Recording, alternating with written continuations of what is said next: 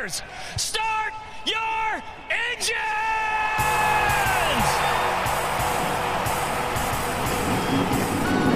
Welcome to the one place everybody wants to be. Victory Lane, your source for news, analysis, discussion, interviews, and more from the world of NASCAR. Now, here's your host, Davey Siegel. Welcome back, party people, to the place everybody wants to be. You know it, you love it. It, of course, is Victory Lane.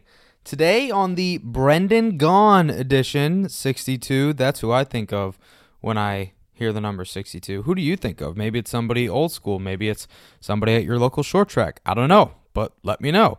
I think of Brendan Gaughan in the South Point car, truck, what have you. He had a lot of success in K&N West, or Winston West back in the day, but I think he was driving the Napa car back then. And actually this weekend at Talladega, he's going to make his his third to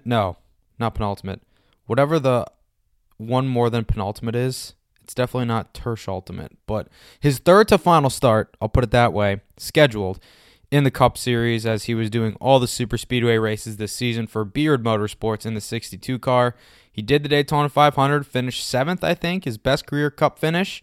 He's doing Talladega this weekend, Daytona later on in the year, and of course Talladega to close out the year as well in the playoffs. So this is the Brendan Gaughan edition. He's a great guy. He was on the first iteration of Victory Lane. Hopefully later on this season, I shouldn't say hopefully, I'm gonna make a Davey Siegel guarantee that I'll get Brendan Gaughan on the show to recap his career and his season as well, because he is one of the most charismatic characters that you will ever come across in not only motorsports, but sports in general. And he's a really smart, cool guy in general. So Brendan Gaughan edition of Victory Lane, that is episode number 62.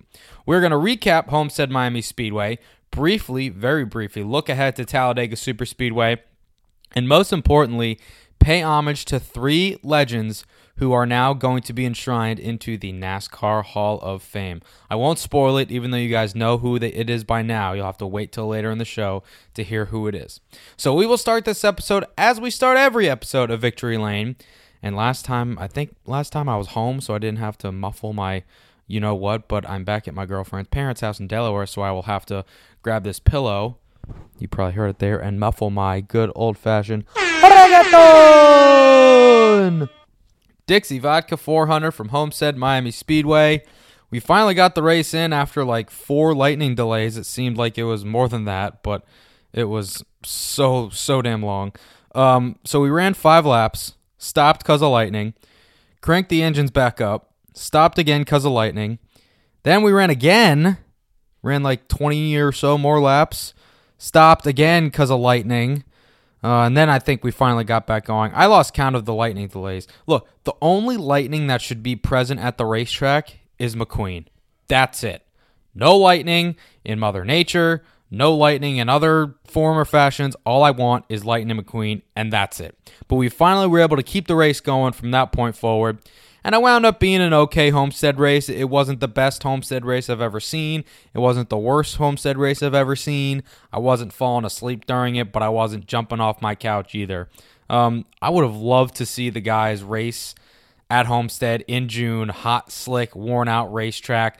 Tire degradation like crazy, either with the short track rules package that the Cup Series has or the Xfinity Series rules package that we saw 2 incredible races on Saturday and Sunday before the Cup race as well. It wound up coming down to 4 drivers, mostly, pretty much all night long. It was Denny Hamlin, Chase Elliott, Tyler Reddick, and Ryan Blaney. There were a couple other people that were making some hay up towards the top 5 and contending for the lead, but they didn't really have race-winning speed. So they were the 4, and it winds up being Denny Hamlin who delivers once again, the 3rd time in his career at Homestead, 3rd time this season, and 40th time in his Cup Series career that he graces Victory Lane. This is a big win for him number-wise. 40 is a big number to get to in any form of racing, especially the Cup Series, and he ties a Hall of Famer, a guy who he's been linked to in the past for being, quote-unquote, the best guy to never win a Cup championship, Mark Martin. Big night for Denny. It's a good number. I, it's a it's a number that I've been looking at for quite a few years, and at one point I didn't know if I'd get there. But you know, I've adjusted my goals since then, and you know, there's a bigger number I'd like to get to. But you know, we're just we've been on a roll these last 2 years, and myself and Chris have got a good thing going, and it just works. I mean, we have those crazy races like we had last week, but then, you know, we come back and do something like this. So I don't know. It's just cars are driving good. You know, I still don't think that we're at the top of our game with our team yet. I think we're still got some room to get better. So I'm pretty happy that we're able to reel off some wins right now, given the circumstances. Did you guys see the MJ shrug that he did at the end when he was being interviewed by Fox on the front stretch? And then afterwards, right before he hops on Zoom with us, he tweets out a Conor McGregor gif of him doing the swag, confident walk in the octagon. So I was like, damn, Denny's feeling some type of way tonight. And I think I was pretty sure that the beef that he had with Corey LaJoie this week had something to do with that gif and with that Jordan shrug. So I wanted to ask him about both of those things, and he gave a pretty candid answer. Hey, Denny, the MJ shrug at the end, don't think we've seen that from you before after a win. Where did that one come from?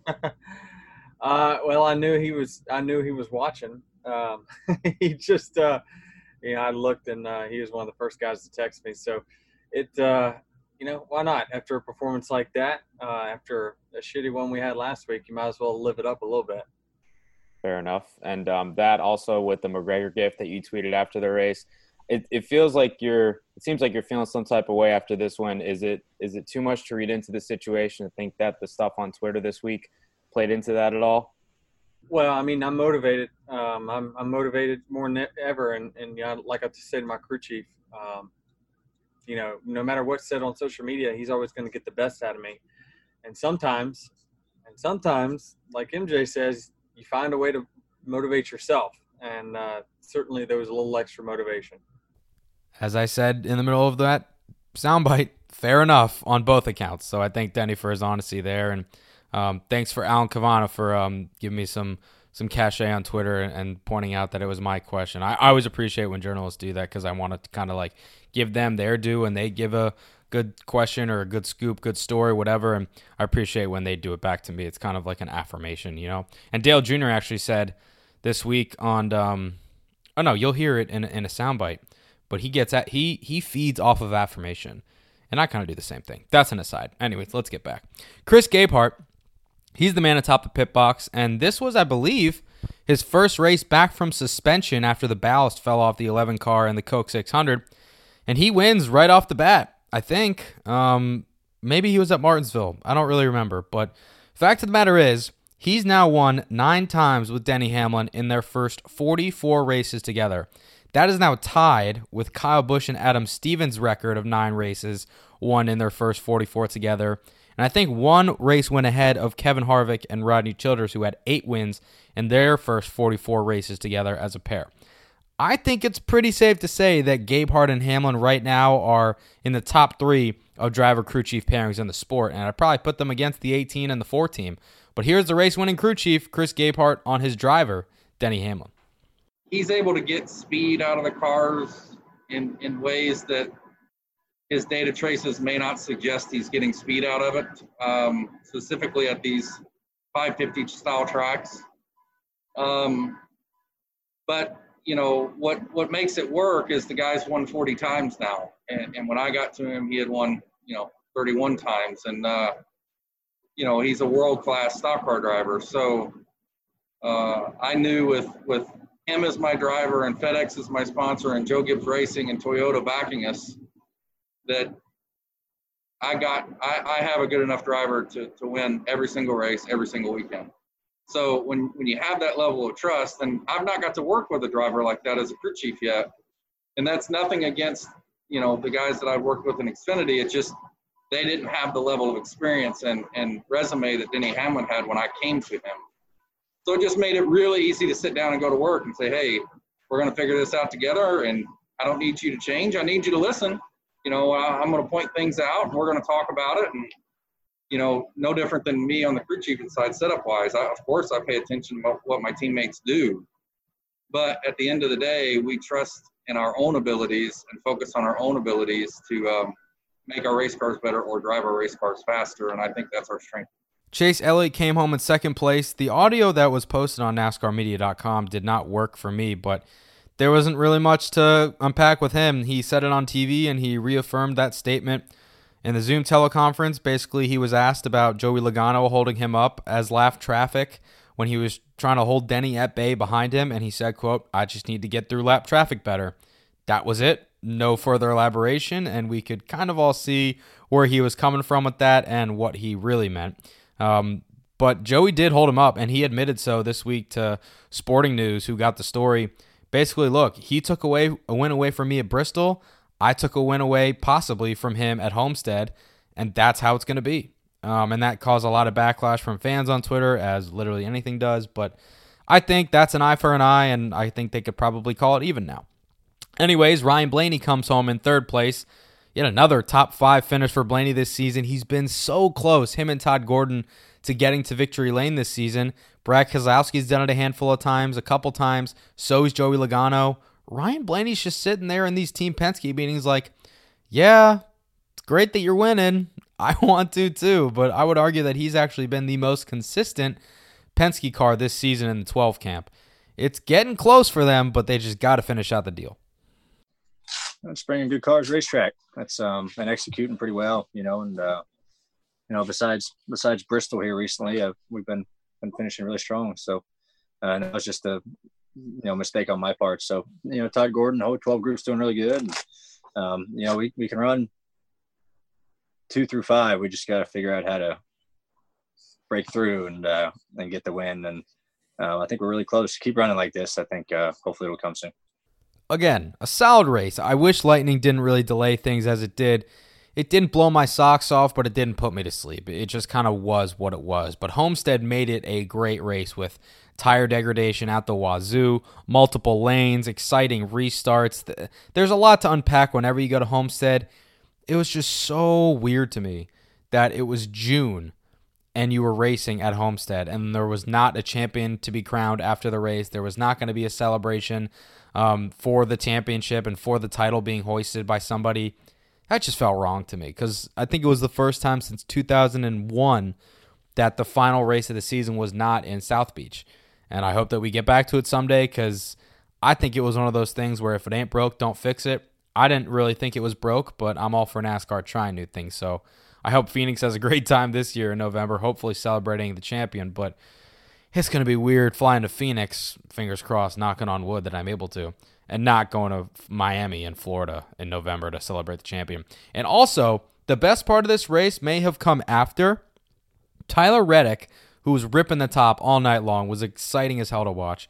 He thought the race was over with one lap to go. Check NASCAR.com or their YouTube channel for the audio. But basically, he took the white flag, let off the gas, and keyed the radio and said, "Hey, guys, great job. Sorry I couldn't get any more for you." And then his crew chief, Randall Burnett, and his spotter, Derek Nealand, were getting on the radio like, "What are you doing? Go! It's the last lap." And I think Randall Burnett actually said, quote, "It's the last lap, comma, dog." And then Tyler just went, and he was like, "Oh, my God." And then he admitted afterwards, like, when he took the actual checkered flag, he was like, "Sorry." My bad. That was kind of funny to watch. But, man, Tyler Reddick was fun to watch. And I mean, he is the new Kyle Larson in terms of the excitement factor, as Jeff Gluck has tweeted a couple times, to watch on these mile-and-a-half tracks when the top lane is actually viable and it comes in. Tyler Reddick's the guy to watch. Since there's no Kyle Larson in the Cup Series, at least for the rest of this year, most likely, Tyler Reddick has kind of assumed that role as the Pied Piper and the Top Ripper. And I'm excited to watch him moving forward. We also had a double dose of the Xfinity Series. The Truck Series raced once, and ARCA Menard Series East was back in action from Toledo Speedway. Let's take it as it came in chronological order. Actually, not really chronological order, but first of all, I totally forgot last week to give A.J. Allmendinger and Grant Enfinger their due for winning at Atlanta Motor Speedway. I was listening to a podcast like right after I posted mine, and they were talking to A.J. Allmendinger. I was like, oh, stupid. You didn't even talk about the dinger. But the Dinger won his first ever race on an oval last week at Atlanta Motor Speedway, which made him eligible for the Dash for Cash this past Sunday, which, spoiler alert, he won. And he wasn't even supposed to be entered in the race on Sunday. So Kaulig Racing, they won this event in Atlanta. They were like, well, he's eligible for Dash for Cash. We might as well enter him. And they got the $100,000 bonus. So that's pretty cool for him, but here he was. It's a really big accomplishment for him, a guy who's been labeled as a road racer, a road course ringer, so to speak, to get his first oval win as a semi-retired driver in NASCAR, albeit in the Xfinity Series. Bravo to AJ. Kaulig Racing gave me a fantastic race car. You know what Matt Kaulig does for myself and my family, giving me these opportunities. Chris Rice going out there and working hard on the sponsorship and all the men and women at Kaulig Racing for building these great cars. So, the great horsepower from ECR and the Kaulig Racing Chevy was hooked up. I just never driven this place in an Xfinity car, but I know how this place races. And early on, just trying to learn how much tire I needed to save, how much I could give up on the restart. And I just felt like we needed track position the whole time. So, once I got that lead, it was about trying to get a good restart and then pace myself from there. And I just kept asking for the gap to Noah so I could kind of just two things, really base it off of him, how hard I wanted to run, and then save some tire if we had a restart, because I don't think anybody had tires except maybe the one car. So, just try to pace myself. And then, the last 15 laps just begged for no yellows. And moving down to the truck series, Grant Enfinger gets his second win of the season. I think I saw a stat that in the truck series, and this might be wrong, but I think my boy Aaron Bearden tweeted it, former guest of Victory Lane. I think he said that at one point, and it probably is not the case anymore because of, or maybe it is because I think Kyle Busch swept all the stages in the truck race this weekend. Spoiler alert. I think Grant Enfinger has like 10 playoff points because he won two races at Daytona and now in Atlanta. And every other truck series driver has none. If somebody's listening and they want to fact check me, please do, because I didn't do my due diligence and research with this. But I was like, what? Is that possible? But, Grant Enfinger, pretty exciting finish at the end. I believe it was overtime. I wasn't able to watch it live, but I watched some highlights. And, boy, Thor Sports number 98, Grant Enfinger, Alabama's finest. He's kind of muzzled because he's wearing a mask. But here he was after his second win of the season here at Atlanta. It was definitely wild, that's for sure. We didn't lead too many laps, but we led the ones that counted. And just unbelievable farm paint F-150 really on the short runs. We didn't have everything we needed to make a real run at those guys at Chase and Kyle there for a long run. But I did think we were decent on a long run. We just weren't great. But on a short run, I knew if it could come right down to it, and we got through the gears good and got a good restart, I knew we could make it happen. Fortunately, we got a good restart there on the quarter mile that I spent a lot of laps on growing up running Legends cars, and able to get through the gears really good.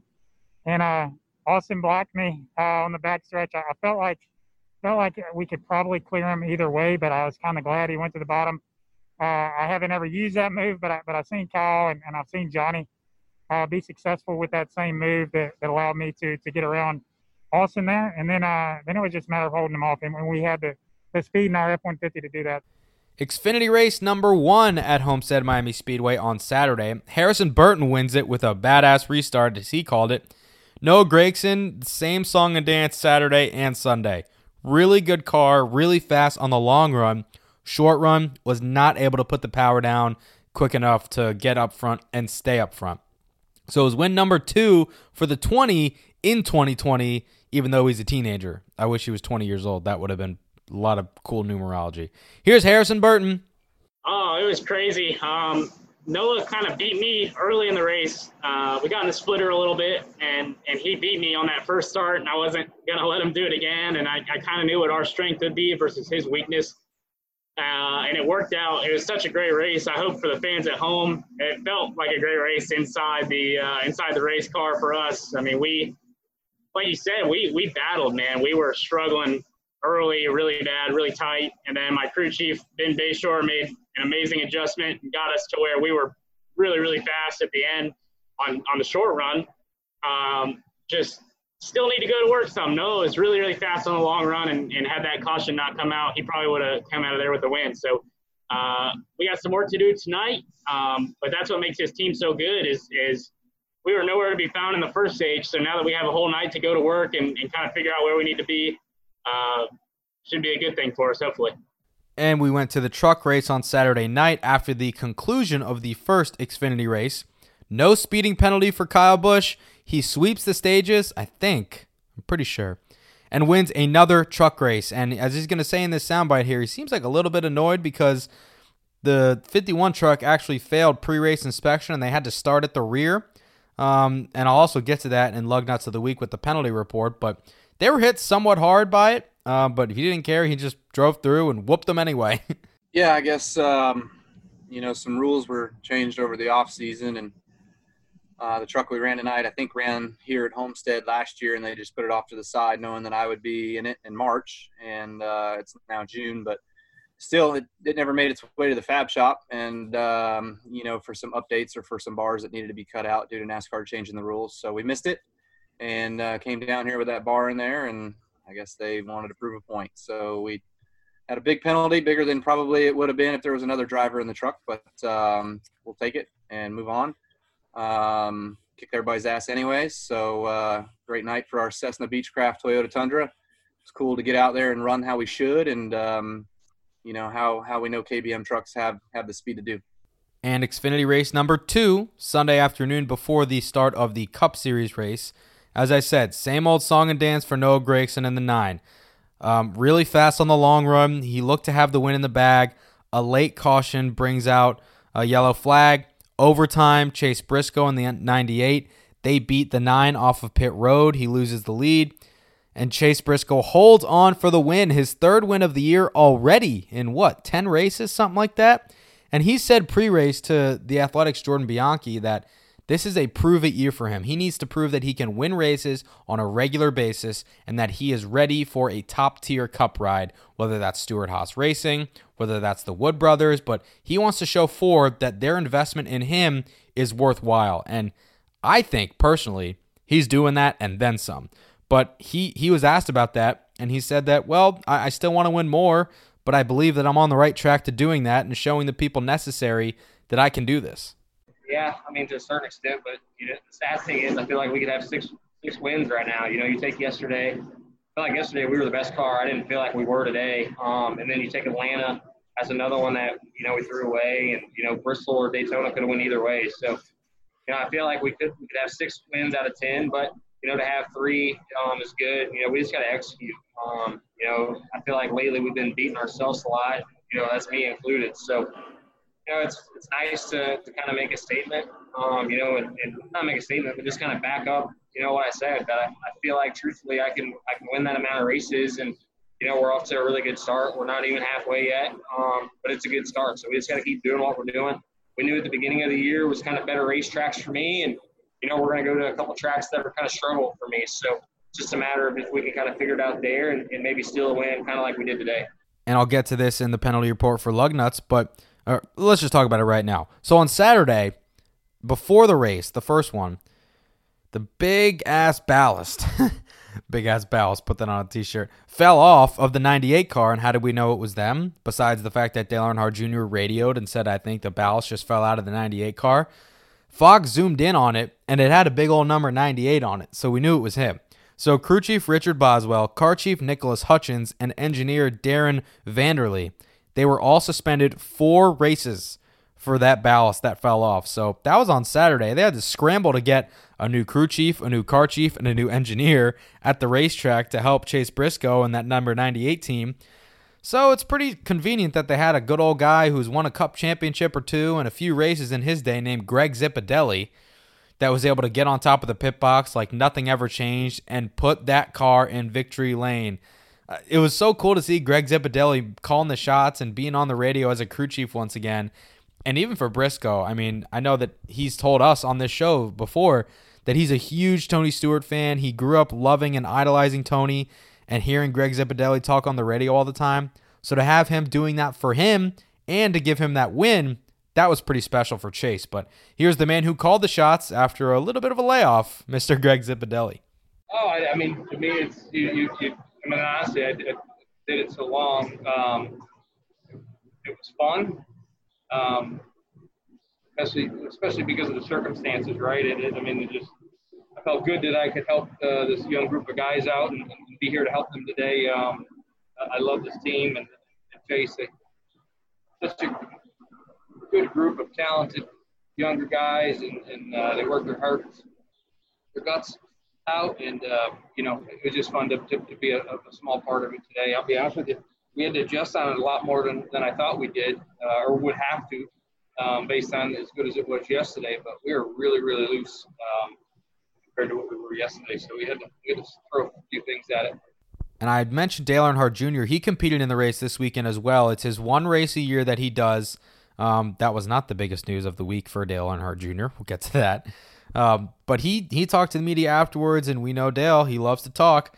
This could be the last race ever for him. And he talked about how nervous he was entering this race. And he also said on the Dale Jr. download the week prior that his plan was to just fly in like an hour before the race, just kind of chill with his buddies, socially distance, and hop in the car, go, and then fly home, which is like crazy, right? But I think that is what actually happened. And he came home with a top 5 finish, which I was like really impressed by that. But then I heard another take, I think from Jeff Gluck on the Teardown, which is basically like, what does that say about the Xfinity Series talent that this guy, albeit, sorry, spoiler alert, now a Hall of Famer, can get in a car after almost an entire year off, no practice, no qualifying, no laps at speed in a physical stock car after almost a year, and finish 5th and outrun all these regular Xfinity Series guys. Like, he was outrunning his teammate Noah Gragson, Justin Allgaier.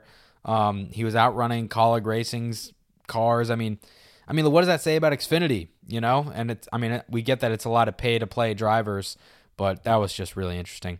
Anyways, we got away from the point. Here's Dale Earnhardt Jr. after his race, speaking about the run that he had and whether this may be the last time we'll see him behind the wheel.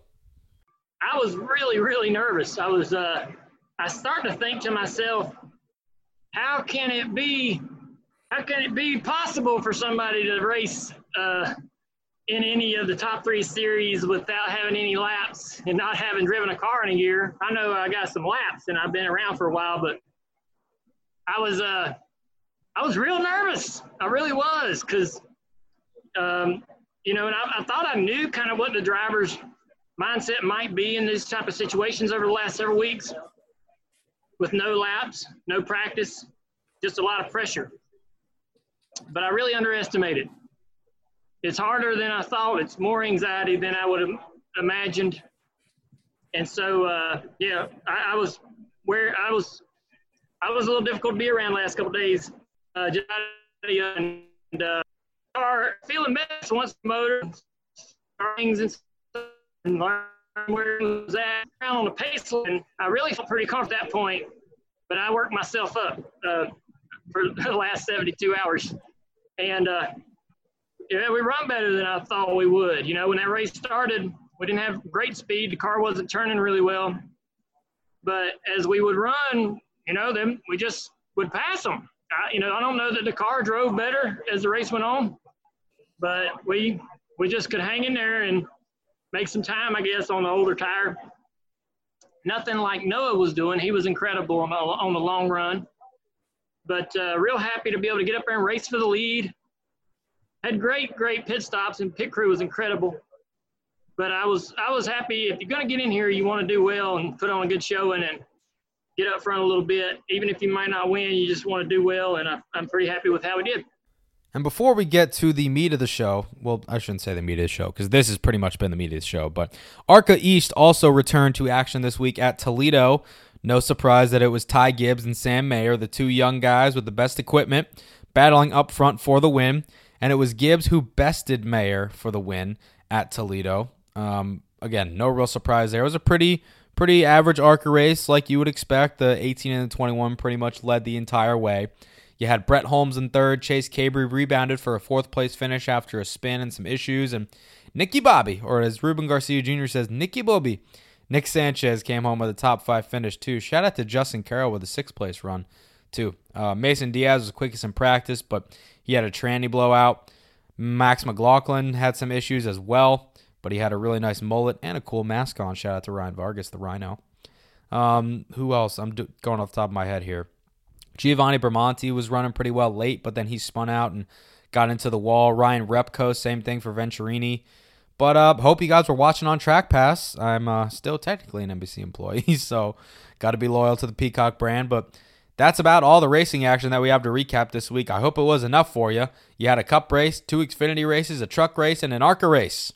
That's a fiver. What more could you want? Race preview this week is very short because there's not that much to preview. I mean, we have Talladega Super Speedway, Cup is in action, Xfinity is in action, and ARCA will also be back. Not the ARCA East or West, but the ARCA Menards Series, or as I like to call them, ARCA National. They were going to have a practice session for the Cup guys because there's a bit of a new, not package, but there's just some new specifications that are in play this weekend. The long and the short of it is the horsepower has been reduced slightly to hopefully prevent cars from lifting off in the air like we saw what happened to Ryan Newman at Daytona in February. And it's going to hopefully decrease tandem drafting, which we saw a little bit at Daytona, not to the extent that we saw it back in 2010, 2011, 2012. Where do you stand on tandem drafting? Let me know. Interesting to hear your thoughts. But that's basically the long and the short of it. So they were going to have a practice session to get the drivers and the teams used to that. But when you do that, you need to bring a backup car. It involves a lot more logistics. It involves a lot more money spent with tires and whatnot. So the teams, I think, basically hit up NASCAR and were like, look, I mean, we're going to wad up our shit anyway in practice or the race. So, like, let's just save ourselves from ourselves and not have a practice session because everything is, like, 99% the same. And NASCAR basically was like, okay, fine. And they just scrapped the practice session. So that race will be on Sunday, 3 o'clock p.m. Eastern time on Fox, the Geico 500. And the Xfinity Series will race on Saturday afternoon as well. I believe the ARCA Menards Series will race after Xfinity. Not too positive about that. For sure. Okay, yeah, I'm doing it in my head. They're definitely going to race after. Only 21 cars on the ARCA entry list, which is a little bit... upsetting/worrisome, but who knows, man. I'll be talking with Haley Deegan, Gus Dean, and Brett Holmes, I think, from the ARCA Menards Series later today on a Zoom availability, so keep it locked on my Twitter for that, but by the time you're listening to this, that has definitely passed. So anyways, moral of the story is Talladega Super Speedway, blah. Shout out to Toby Christie and Kerry Murphy of the Final Lap Weekly. This weekend from Central Alabama, 5,000 fans will be in attendance, and I believe limited RV and infield camping. Hope I have that right. So if you're going, please be safe. Wear a mask. Please, Lord, wear a mask. Take all the precautions. Please distance yourself from other people. And enjoy the race because, as I said in my highlight hump day this week, you deserve it. So I'm including this in Lug Nuts of the Week, but before we cue the music... we got a lot to talk about, so I don't want to have the music cued and drowning out the important stuff here. The 2021 NASCAR Hall of Fame inductees were announced this week, and boy, do we have a list to share with you. Let's start out with the Landmark Award winner. This man helped develop the Winston, RJ Reynolds, and NASCAR partnership. He helped boost short tracks and grassroots racing across the country for a few decades, I believe, and I think it's really, really well-deserved. The Landmark Award winner for 2021 is Mr. Ralph Seagraves. I didn't know much about Mr. Seagraves, admittedly, until I saw his name on the ballot, but I listened to other people talk about him, and I think if there was no Ralph Seagraves, there probably would not be a NASCAR today. I think that's fair to say, because when you think about NASCAR and you talk about the history of the sport, you cannot ignore and you cannot not talk about Winston and RJ Reynolds and their premier sponsorship of the series. Don't remember how long it went. I want to say from like the 70s to 2003. And that's like an insanely long period of time. So congratulations to Mr. Seagraves and his whole family. A well-deserved honor of getting into the NASCAR Hall of Fame. The first nominee, or I guess you could say inductee from the Pioneer ballot is Mr. Red Farmer. He's a four-time NASCAR champion, 1956 modified champion. He won 4 straight late model sportsman titles, and he was named one of NASCAR's 50 greatest drivers back in 1998. And I think he's, 87 right now? Best part about this dude, He still races regularly, like every single week, I believe at the Talladega short track. And hand up, I didn't know Talladega had a short track. But he was doing the Zoom calls on NBCSN on the live show. He couldn't hear a thing. I think it was probably his grandson or his son who was trying to help him understand. And his Zoom call, he had some trophies and some racing memorabilia in the background. And it was cool, too, because Bob Pockris asked him about going in with Dale Earnhardt Jr. and what the significance of that was because of the Earnhardt name. And, you know, maybe he'd say, yeah, you know, Dale Jr. is a great driver. He's been a great dude. Or I raced with his dad. He was great to race against and a great friend to have.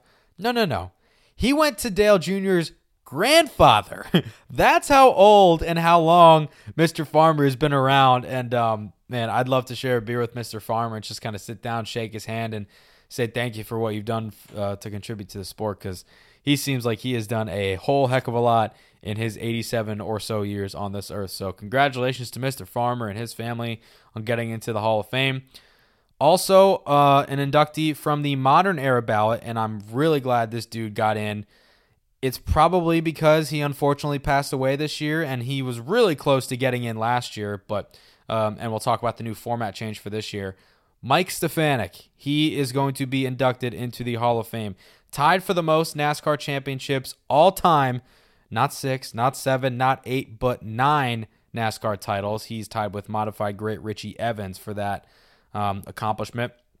He's a modified legend. He's got 7 titles on the modified tour. I think he won 4 in a row at one point in the 90s or early 2000s. And he had 2 Busch North titles, which morphed into K&N East and is now ARCA East. And I saw Mike Stefanik race like a little bit, but I didn't appreciate and know kind of who he was. And I think my generation, you know, if you're 18 to 35 almost, unless you're a modified great or a modified big-time dude just like Kyle Souza is. And also, if you hear a dog barking in the background, that's because he goes crazy whenever the doorbell rings. So apologies for that. Where was I? Mike Stefanik. So what I remember him by is the battle at the beach. It was like mid to late 2000s, I want to say, when the modifieds raced on the quarter mile in the backstretch at Daytona, I think. Please bring that event back, by the way, NASCAR. And he got wrecked, and he's getting interviewed by Ray Dunlap, and he's just staring out into space. And the iconic line just, quote, "That's bullshit." It was so damn funny. But on a serious note, I mean, I was actually at New Hampshire Motor Speedway when we found out that Mike Stefanik had passed away. And the way that he was honored, I saw Mike Gricci and Mike McLaughlin were in tears and moved by all of this, and the modified race was in his honor. It was really heavy time, and I learned a lot about Mr. Stefanik during those times, and I'm really glad that he got his proper due of getting into the Hall of Fame, because again, this is not the Hall of Very Good. This is not the Hall of Great. This is the Hall of Fame. And he may not have had the fame that other guys in the Hall of Fame like Dale Earnhardt, Richard Petty, David Pearson, Ray Evernham, Jeff Gordon, Tony Stewart may have, but goddamn was he worthy. And he was a hell of a race car driver. Whatever you put him in, he wheeled it up front, and he did it for decades upon decades and won 9 championships. Oh man, I'm really glad Mike Stefanik got in. So congratulations to him and his family. Well-deserved honor and overdue, but he will be smiling up from the heavens and knowing that he is a NASCAR Hall of Famer. And let me just say, that is not bullshit. So congrats to Mike Stefanik. And, of course, the headliner of the Hall of Fame class from the modern era ballot, along with Mr. Stefanik, first ballot Hall of Famer for a 2-time Xfinity Series champion, 26-time Cup winner, 2-time Daytona 500 winner, and 15-time most popular driver. You know it is already Dale Earnhardt Jr. Congratulations to Junebug on getting into the NASCAR Hall of Fame. Jr. is one of the most famous people in the sport ever. I think that's probably fair to say. What this guy has done off the track outweighs what he's done on the track, and that's not an indictment of his on-track performance, because as I just said, I don't think you've won 2 Xfinity championships. I don't think you've won in the Cup Series 26 times. I don't think you've won 2 Daytona 500s. What the guy's done on track should not be diminished at all.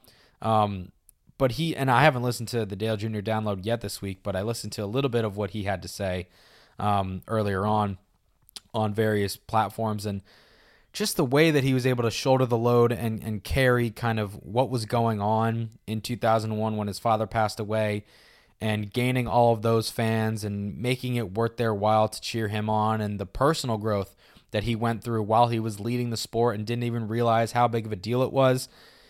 It was so much. And I mean, personally, when I saw his name on the ballot, I knew he was going to get in, but I was like, I mean, should he really? And then I started thinking about it because, you know, when you're going into the Hall of Fame, look at any other Hall of Fame, right? It's not just players, it's ambassadors, it's people that helped the sport grow and contributed to its growth and its fame and its success. I challenge you to find anybody else in the Hall of Fame right now that has done more than Dale Earnhardt Jr., at least in my lifetime, to that end. Let me just tell you why he's worthy, because his contributions off track are tremendous. Like I said, he carried the sport like nobody else could or should, frankly, as a 25-year-old kid or something like that in the early 2000s. He was the most popular driver for a reason, because he was a cool dude. His last name, Earnhardt, yeah, of course that played into him being a fan favorite, but he could have been, and he admittedly was in his earlier years, D-I-C-K. I don't want to bleep that out, but I don't want to say it either. But he was like an asshole early on in his career. He had the frosted tips. He was partying all the time. He was sleeping in. He was drinking beer. He was getting with girls all left and right. And he finally kind of like got a slap in the face one day and was like, what am I doing here? You know, let me figure my shit out. And he did. He had so much success on the track, and that translated once he retired and before he was even done racing to a media empire. Now I can say in Dirty Mo Media, he's contributing to producing positive content on the sport from that side of things with his media ventures. Also, he's in the broadcast booth for NBC. That is huge. You are a huge ambassador to the sport of auto racing, motorsports, and NASCAR specifically when you are the one that is heard and seen on TV week after week after week. Oh, by the way, he owns a perennial championship Xfinity Series team. What more could you want from the guy? And you'll probably say, well, he hadn't won a cup championship or he hadn't won 30 races. Yeah, I get that, and I understand that, and I'm sure he would have wanted a cup championship and maybe 4 or 5 more wins on his resume, but he doesn't have them, and he's never going to have them because he's pretty much retired at this point. But you got to understand that the impact this guy has made off track will far outweigh anything that he's done on track or will do on track, and that's just the way it is. And before we go any further, I want you to hear from the 2 inductees that we had audio from. Here's Mr. Farmer, his 87-year-old self, on what the emotions were like when he finally heard his name being inducted into the NASCAR Hall of Fame. Well, I kind of had to catch my breath there for a minute. You know, I didn't know whether I'd ever make it into the NASCAR Hall of Fame. This is the biggest honor you'll ever get to get into that. Particularly all the years I've been in it. I started NASCAR in 1953 on the beach course when I ran a Hudson down there on the beach in 53. And I ran 2 more races on the beach before they built the Super Speedway. And I ran the last one in 58. So I've been in NASCAR for a long time, and you know, I got to run against a lot of the great drivers. I got the Pioneer Award, and that's being a pioneer. I'm proud of the pioneers, to be honest. I'm glad they came up with this pioneer a bunch, but because most of the people that put you in the Hall of Fame wasn't even born when I was racing. So they don't really know what happened back in the 50s, 60s, and 70s. They only see what's happened in the last 20, 30 years that they've been in business. So it was kind of hard to get recognized as a pioneer. But this new award, I think it's going to be great. It's going to get some of the old fellas back in there, you know. So, you know, I had the honor of racing against Fireball Robertson, Curtis Turnley, Joe Weddeley, Lee Petty, Buck Baker, Tiny Lunn, and Joe, all those guys back in the 50s and 60s and 70s. And I wouldn't take anything for that opportunity. You know, everybody said, why weren't you born 30 years later and be racing for all this money? I said, yeah, but those guys can't have the honor that I had to be able to race against some of the great drivers that started NASCAR. And here's Dale Earnhardt Jr. It's a very long audio bite. It's almost like 5 minutes, but look, man, he's a Hall of Famer. I'm going to give him his due. So sit back, relax, grab an ice cold Budweiser in honor of Dale Jr. and enjoy him taking you through his emotions and feelings of being inducted into the NASCAR Hall of Fame. You know, when the list of nominees came out a while back, I was so honored to be on that sheet. I'll be honest with you, looking at the names on there, Harry Gant, and,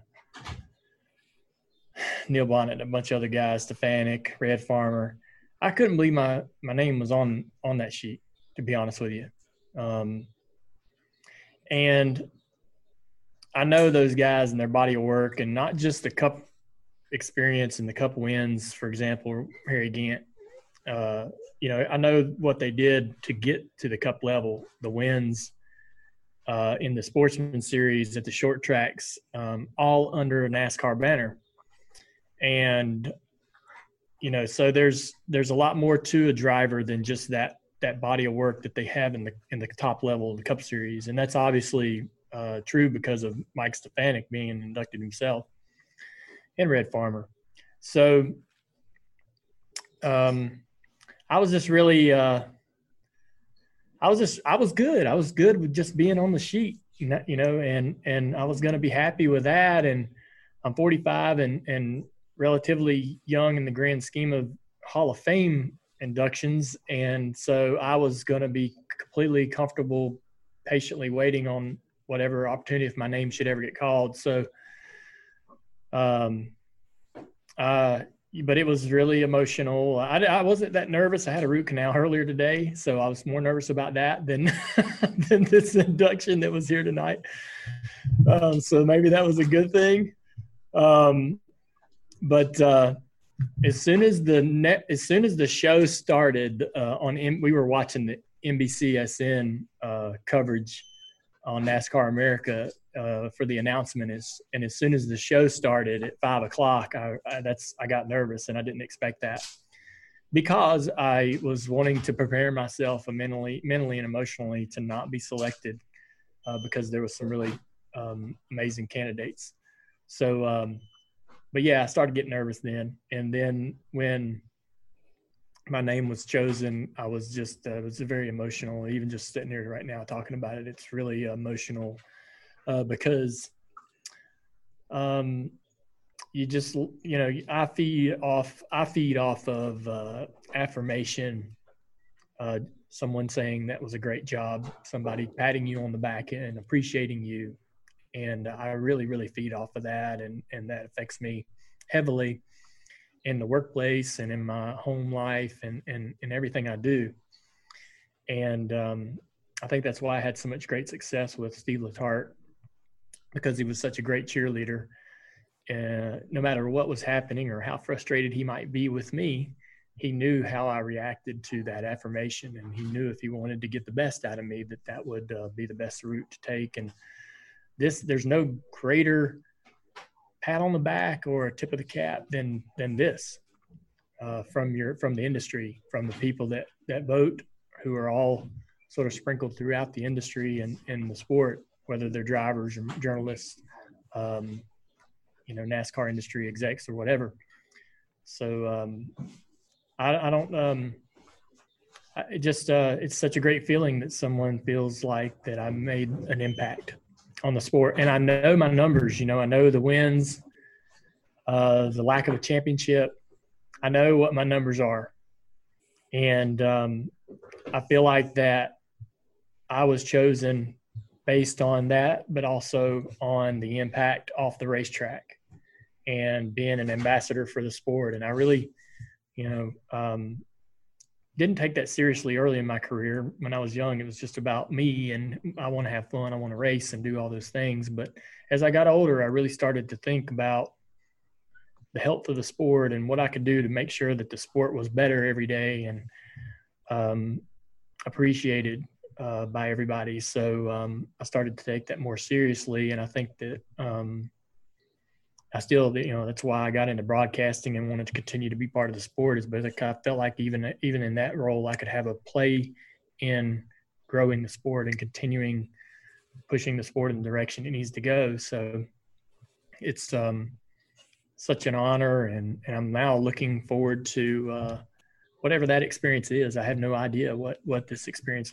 is like to leading up to the ceremony and so forth. And even going through the ceremony is going to be so much fun. And here I've been at the ceremony before, and it's such a great time because you get to hear these stories of these drivers, and it sort of encompasses their careers all in one evening. And Red Farmer is going to be amazing to listen to. The story of Mike Stefanik will be incredible to listen to. So I'm much looking forward to those, and celebrating Ralph Seagraves and his impact on the sport as well. So it's going to be a fun night. I just want to say, I think this new process of electing 3 drivers, 1 from the Pioneer ballot, 2 from the modern era, and then, of course, a landmark award winner, I think this is so much better than just electing 5 drivers, no matter how much other percent of the vote they got. Because as I said, this is not the Hall of the Very Good. This is the Hall of Fame. And you should not be elected into the Hall of Fame just because you have to fill quota.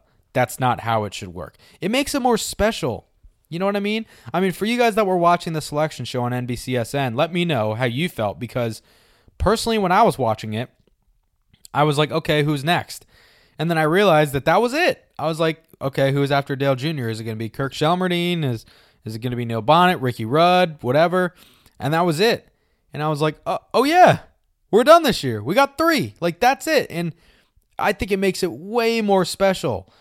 And not that it would get watered down when there was 5 inductees every year, but at a certain point, you got to think to yourself, you know, okay, I understand that NASCAR's Hall of Fame started late, and you had to do some catching up to other Hall of Fames and give everybody's due to the pioneers that started the sport and the greats like Petty, Pearson, Allison, Earnhardt, Stewart, Gordon, all those people. But at a certain point, you got to say, whoa. What are we doing here? Let's slow down. If we keep electing 5 people in, you know, we're going to have freaking John Wes Townley in a wing of the Hall of Fame. Like, we can't have that. So I'm glad that they did this. They switched up the format. And I think the voters, too, probably are a little bit glad that they did this. It makes it harder on them, no doubt, but I'm glad that they were able to pick 3 very, very worthy candidates.